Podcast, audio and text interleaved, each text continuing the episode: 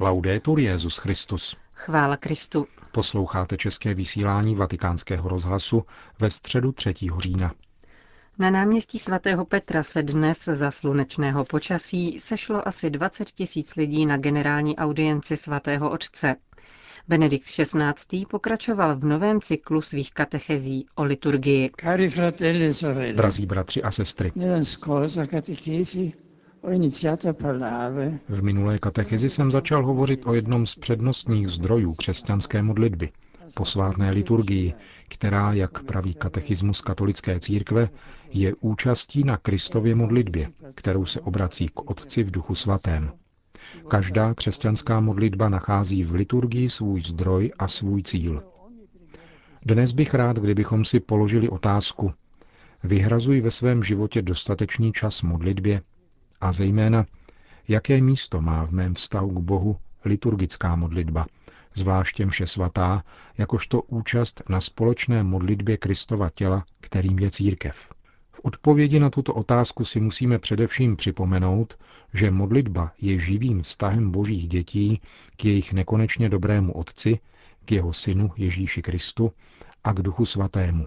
Život modlitby je tedy vědomým přebýváním v boží přítomnosti, prožíváním vztahu s Bohem, podobně jako prožíváme vztahy svého života s našimi nejdražšími a opravdovými přáteli. Vztah k pánu dokonce osvěcuje všechny ostatní naše vztahy.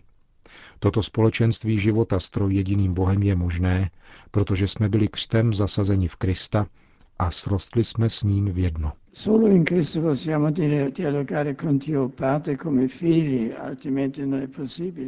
Jedině v Kristu můžeme skutečně vést dialog s Bohem Otcem jako děti, jinak nikoliv. Ve společenství se synem však můžeme stejně jako on říkat Abba. Ve společenství s Kristem můžeme poznat Boha jako opravdového Otce. Křesťanská modlitba proto spočívá v ustavičném a stále novém nazírání na Krista, v rozmluvě s ním, v mlčení s ním, v naslouchání jemu, v jednání a utrpení spolu s ním. Křesťan objevuje svoji pravou totožnost v Kristu, který se zrodil dříve než celé tvorstvo a v němž trvá všechno. Ve stotožnění s ním a v přebývání s ním objevuji svoji osobní identitu opravdového dítěte, které vzlíží k Bohu jako k milujícímu Otci. Nezapomínejme však, že Krista objevujeme a poznáváme jako živou osobu v církvi, která je jeho tělem. Tato tělesnost může být pochopena ze slov Bible o muži a ženě. Oba budou jedním tělem. Nerozdělitelný svazek mezi Kristem a církví skrze jednotící moc lásky neanuluje ty a já. Nýbrž povznáší je k jejich nejhlubší jednotě. Nalézat vlastní identitu v Kristu znamená navázat s ním společenství, které mne neničí, nýbrž pozvedá k nejvyšší důstojnosti božího dítěte v Kristu. Dějiny lásky mezi Bohem a člověkem spočívají právě ve skutečnosti, že zmíněné sjednocení vůle přerůstá ve spojení smýšlení a cítění a tak se naše chtění a vůle Boží stále více stotožňují. Modlit se znamená pozvedat se k výšinám Boha postupným a nezbytným přetvářením svého bytí. Così partecipando alla liturgia facciamo nostra la lingua della Madre Chiesa. Účastí na liturgii si tak osvojujeme jazyk Matky Církve. Učíme se jím a v něm mluvit. Přirozeně, jak již bylo řečeno, děje se tak postupně, krok za krokem. Musím se postupně nořit do slov církve svou modlitbou, svým životem, svým utrpením, svou radostí a svým myšlením. To je cesta, která nás přetváří. Myslím, že nám tyto reflexe mohou pomoci odpovědět na otázku, kterou jsme si položili na začátku. Jak se naučit modlit? Jak v modlitbě růst? Podíváme-li se na vzor, který nás naučil Ježíš, na Otčenáš, vidíme, že první slovo zní Otče a druhé náš. Odpověď je tudíž jasná. Svoji modlitbu živím, učím-li se modlit, obracím-li se k Bohu jako Otci společně s ostatními, prosím-li spolu s církví, Přijímám-li dar jejich slov, která se mi postupně stávají důvěrnějšími a významově bohatšími. Dialog, který Bůh navazuje s každým z nás a my zase s ním v modlitbě, zahrnuje vždycky určité spolu. Nelze se modlit k Bohu individualisticky. V liturgické modlitbě, zejména v Eucharistii a v každé modlitbě, jsme-li sformováni liturgií, nerozmlouváme jenom jako jednotlivci. Nýbrž vstupujeme do plurálu církve, která se modlí. Musíme přetvářet naše já vstupem do tohoto množného čísla. My. Chtěl bych poukázat ještě na jeden důležitý aspekt. V katechismu katolické církve čteme. V liturgii Nové smlouvy je každý liturgický úkon, zvláště slavení Eucharistie a svátostí, setkáním Krista s církví. Slaví tedy celý Kristus, celé společenství, Kristovo tělo sjednocené se svojí hlavou. Liturgie tedy není nějakou sebemanifestací určitého společenství, níbrž je vyjitím z obyčejného bytí sebou samými, bytí uzavřeného v sobě a vstupem na velkou hostinu, vstupem do velkého společenství, ve kterém nás živí Bůh sám. Liturgie v sobě zahrnuje všeobecnost a tento univerzální charakter si musí stále znovu všichni uvědomovat. Křesťanská liturgie je všeobecným kultem chrámu, kterým je z mrtvých stalý Kristus. Jeho špaže jsou na kříži rozevřeny, aby všechny přitáhly do obětí věčné lásky Boha. Je to kult otevřeného nebe. Není nikdy pouhou událostí nějakého jednotlivého společenství na určitém místě a v určitém čase. Je důležité, aby se každý křesťan cítil a skutečně byl zasazen do onoho všeobecného my, které je základem a útočištěm onomu já v Kristově těle, kterým je církev. In questo dobbiamo tenere presente accettare la logica Přitom je zapotřebí, abychom měli na paměti a přijímali logiku božího vtělení. Bůh se stal bližním, přítomným, když vstoupil do dějin a do lidské přirozenosti tím, že se stal jedním z nás. Tato přítomnost trvá v církvi, jeho těle. Liturgie tedy není připomínkou minulých událostí, nýbrž živou přítomností Kristova velikonočního tajemství, které přesahuje a sjednocuje doby a místa. Pokud Kristovo ústřední postavení v bohoslužbě nevychází najevo, pak se nejedná o křesťanskou liturgii, která naprosto závisí na pánu a je nesena jeho stvořitelskou přítomností. Bůh jedná skrze Krista a my nemůžeme jednat jinak než skrze něho a v něm. Denně v nás musí růst přesvědčení, že liturgie není naším, mým konáním, nýbrž božím činem v nás a s námi.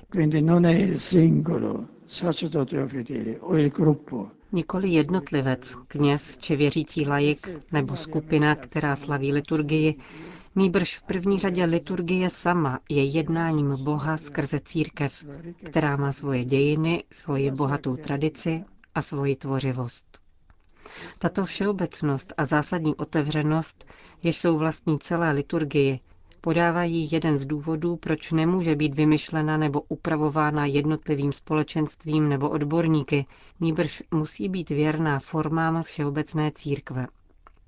I v liturgii toho nejmenšího společenství je vždycky přítomna celá církev. Proto v liturgickém společenství neexistují cizinci. Každého liturgického slavení se účastní společně celá církev, nebe i země, Bůh i lidé. Křesťanská liturgie, třeba že se slaví na jednom konkrétním místě a vyjadřuje souhlas konkrétního společenství, je svojí povahou katolická, pochází z celku a vede k celku, v jednotě s papežem, biskupy, věřícími všech dob a všech míst. Čím více je slavení oživováno tímto vědomím, tím plodněji se uskutečňuje autentický smysl liturgie. Drazí přátelé, církev se zviditelňuje mnoha způsoby. Charitativní činností, misijními projekty a osobním apoštolátem, který má každý křesťan uskutečňovat ve svém vlastním prostředí. Avšak místem, ve kterém se církev zakouší plně jako taková, je liturgie.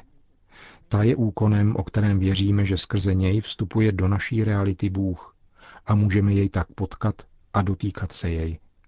Je to úkon, ve kterém vstupujeme do kontaktu s Bohem On přichází k nám a my jsme osvíceni jím. Když proto v úvahách o liturgii zaměřujeme svou pozornost pouze na to, jak ji učinit přitažlivou, zajímavou a krásnou, hrozí nám, že zapomeneme na podstatné. Liturgie se slaví pro Boha a nikoli pro nás. Je to jeho dílo. On je podmětem a my se máme otevřít jemu a nechat se vést od něho a jeho těla, kterým je církev. Prosme Pána, aby nás denně učil prožívat posvátnou liturgii, zvláště slavení Eucharistie, modlitbou v plurálu církve, která hledí nikoli na sebe samu, nýbrž k Bohu, a cítíme se součástí živé církve všech míst a všech dob. To byla katecheze Benedikta XVI. Na závěr generální audience pak svatý otec obrátil pozornost ke své zítřejší cestě do mariánské svatyně v Loretu. Drazí bratři a sestry, zítra se vydám na návštěvu do svatyně v Loretu u příležitosti 50. výročí slavné pouti blahoslaveného papeže Jana 23. na toto mariánské poutní místo týden před zahájením druhého vatikánského koncilu. Prosím vás, abyste se spojili se mnou v modlitbě a svěřili Matce Boží hlavní církevní události, které se chystáme prožít. Rok víry a biskupský synod o nové evangelizaci. Kéž nejsvětější Pana provází církev v jejím poslání zvěstovat evangelium mužům a ženám naší doby. Po společné modlitbě odčenáš pak svatý otec udělil apoštolské požehnání. Sit nomen Domini benedictum. Ex hoc nunc et usque in seculum adiutorium nostrum in nomine Domini, qui fecit celum et terra, benedicat vos omnipotens Deus, Pater et Filius et Spiritus Sanctus.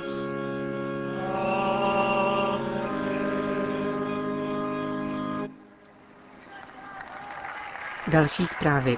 Vatikán. Další čtyři svědci byli dnes vyslechnuti ve vatikánské soudní síni, kde probíhá proces s bývalým papežským majordomem Paulem Gabrielem, obviněným ze zcizení privátních dokumentů za přitěžujících okolností. Rozsudek v kauze bude vynesen patrně už tuto sobotu. Jak vypověděli představitelé vatikánské stráže angažovaní ve vyšetřování případu, v bytě obžalovaného bylo nalezeno a zabaveno zhruba tisíc různých dokumentů. Řada z nich v originální verzi s vlastnoručním papežovým podpisem, jiné výslovně určené ke skartaci, další ve fotokopiích, dokumenty naprosto soukromého charakteru týkající se života papežské rodiny, stejně jako šifrovaná korespondence s nunciaturami. Materiály rozsahem daleko přesahující dokumenty publikované italským novinářem Gianluigi Nucim byly promíchány s další dokumentací o politice, jiných náboženstvích a zednářství. Nechybí ani materiály uvádějící do tajů špionážního umění, jak maskovat stopy, tajně nahrávat filmy či zabezpečovat materiály v elektronické podobě. Připomeňme, že proces s bývalým papežským majordomem je veřejný. Účastní se ho mimo jiné zástupci novinářů. Jak uvedl vatikánský tiskový mluvčí otec Federico Lombardi, vše probíhá regulérně a rozsudek padne patrně již brzy.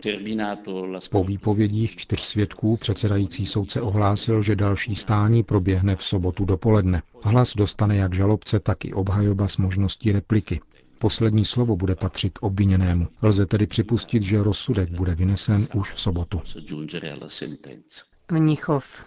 Institut soudního lékařství na univerzitě v Mnichově potvrdil, že kardinál Franz Rodé není otcem Petra Stelcera. Bývalý prefekt Vatikánské kongregace pro řeholní život podstoupil testy DNA poté, co média přinesla výroky 42-letého Němce slovinského původu, který tvrdil, že je synem tohoto slovinského kardinála. Jsem rád, že výsledky potvrdily to, co jsem vždycky věděl. Pomluva izoluje člověka v jeho bolesti, ale nyní, když lež vyšla najevo, lze alespoň lépe chápat, jak těžké je očistit dobré jméno církve, prohlásil kardinál Rodé. Končíme české vysílání vatikánského rozhlasu. Chvála Kristu. Laudetur Jezus Christus.